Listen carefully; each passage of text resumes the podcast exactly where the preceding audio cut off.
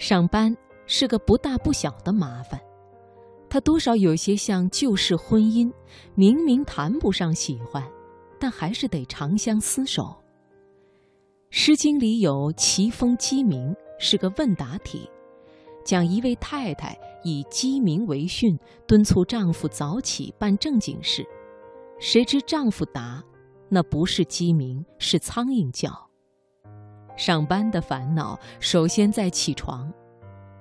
鸡鸣里的丈夫赖床赖得不无道理。官场上的人从春秋起就形成了鸡鸣即上班的传统。某时，也就是早晨五点到七点，他们就必须开始为国家工作。人抵达办公室，视为点卯。今人的上班时间多少错后些。寻常白领朝九晚五是定规，只是九点上班，对于住得远的人来说，意味着六七点就要起床。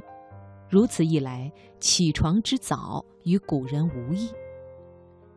早起太难，闹钟狂作，大梦初醒，于床榻辗转，终究不得不蓬头垢面坐起。短时间内必须完成洗漱、用餐。讲究点的职场女性还需要空出时间描眉画眼，因此，女人往往比男人起得更早。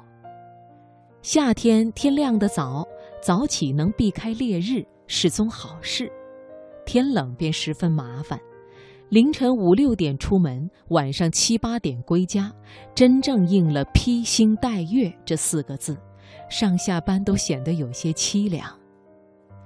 白居易作诗曰。退衙归毕业，拜表出清晨。隋唐之后，京城的办公区和生活区有了划分，百官衙署置于城内，官员住宅则多于皇城外城郭内，绝对距离不算远。但是在交通不甚发达的古代，上班路已非坦途，也难怪白大诗人抱怨。而如今上班的路也的确不好走，每天一睁眼就是一场征途。上班硬是催生了一个除男人、女人之外的族群——上班族。他们神情憔悴，步履匆匆，公交、地铁一群一簇，但求上车。上班族赶时间，赶得心急如焚。广州人喝早茶那类悠闲，与他们是不相干的。上班迟到、缺勤不是闹着玩的，一说扣钱，人人神经紧绷。其实扣钱还是小事。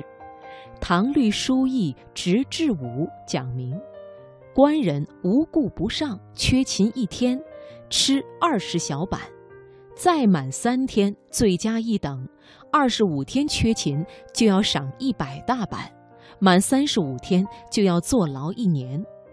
这是唐朝，元代上班迟到要打屁股。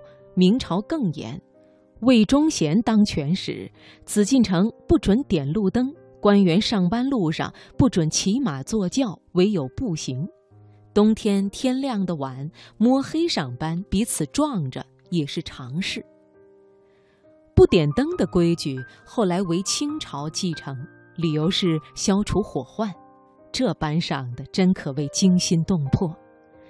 现代白领迟到缺勤虽没那么严，可是打卡制度也是花样翻新，刷芯片卡、指纹打卡、面部识别打卡，甚至 APP 打卡，必须到公司用公司的无线网络才能打上。上班偶尔是吃不上早饭的，可是，一旦忙起来，午饭谁又能保证呢？古代官员一上班就开会，无论在京在外，一整套程序不可少。上朝升堂都极具仪式感，就比如升堂要用梆子敲三声点击，各道门传过去叫传三梆，官员这才走出宅门开始办公。到了晚上，又敲三下，还是点击，叫传晚梆，敲完才算下班。这多少有些像做戏，还有些诗意的成分。现代都市白领上班可没那么多虚头，白领上班大多是直接切入本质，进了办公室，大脑就必须保持高速运转。成功人士是热爱上班的，因为上班带给他们价值和幸福感。他们当中有许多是工作狂，自己做也迫使别人做，下班了还不走，拉长时间一直做，变成了加班。偏偏成功人士多喜欢标榜，我总能把工作和生活分得很开。可事实上，他们的工作早就全面攻陷了他们的生活，他们的全部快乐就在于工作。亚洲职场流行加班，下了班，老板端坐着一杯咖啡摆在眼前，一副持久战的劲头。普通职员在侧，尽管已如坐针毡，但还是得勉为其难，仰人鼻息。比老板先走，不但是大不敬，还是自己不认真工作的证明。枪打出头鸟，不冒险为上。在这其中，日本企业的加班文化在全世界闻名。日本男人的下班时间晚得吓人，下了班还要去应酬、喝酒。砍大山、唱歌，这也是工作的一部分。在一个团体中，你不但得做好本职工作，还得和大家打成一片，真累。可久而久之，竟成自然。灯火阑珊，努力加班，夫妻之间也形成默契。日本太太在家上班，据说他们不期待丈夫早回家。丈夫夜里十二点前回来，他们反倒诧异、慌张，生怕丈夫工作的不够努力。这是夫妻之间的配合，男主外女主内，上了人生的班，为家庭负责。就加班来说，日本人还是上有政策下有对策的，在某些日资公司。上班时睡着，往往被认为是一种光荣，毕竟是因为工作太辛苦，所以这样。可是如此一来，便有空子可钻。有些职员索性在上班时装睡，一来可以休息代工，二来证明自己万分努力，一石二鸟，何乐而不为？当然，上班也有上班的好处。如果没有能力开创事业，上班也不失为认真生活的好办法。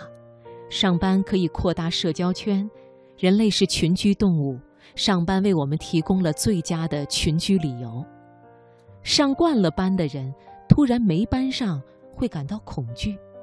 年轻时失业，失去的是每个月固定会来的收入，生存压力让你焦虑。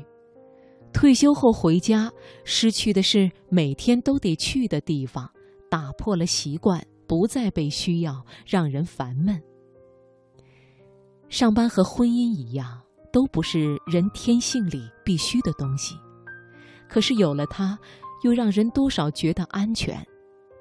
上班之于我们，就好比在悬崖间走钢索的人手上的那根平衡杆，我们借着它。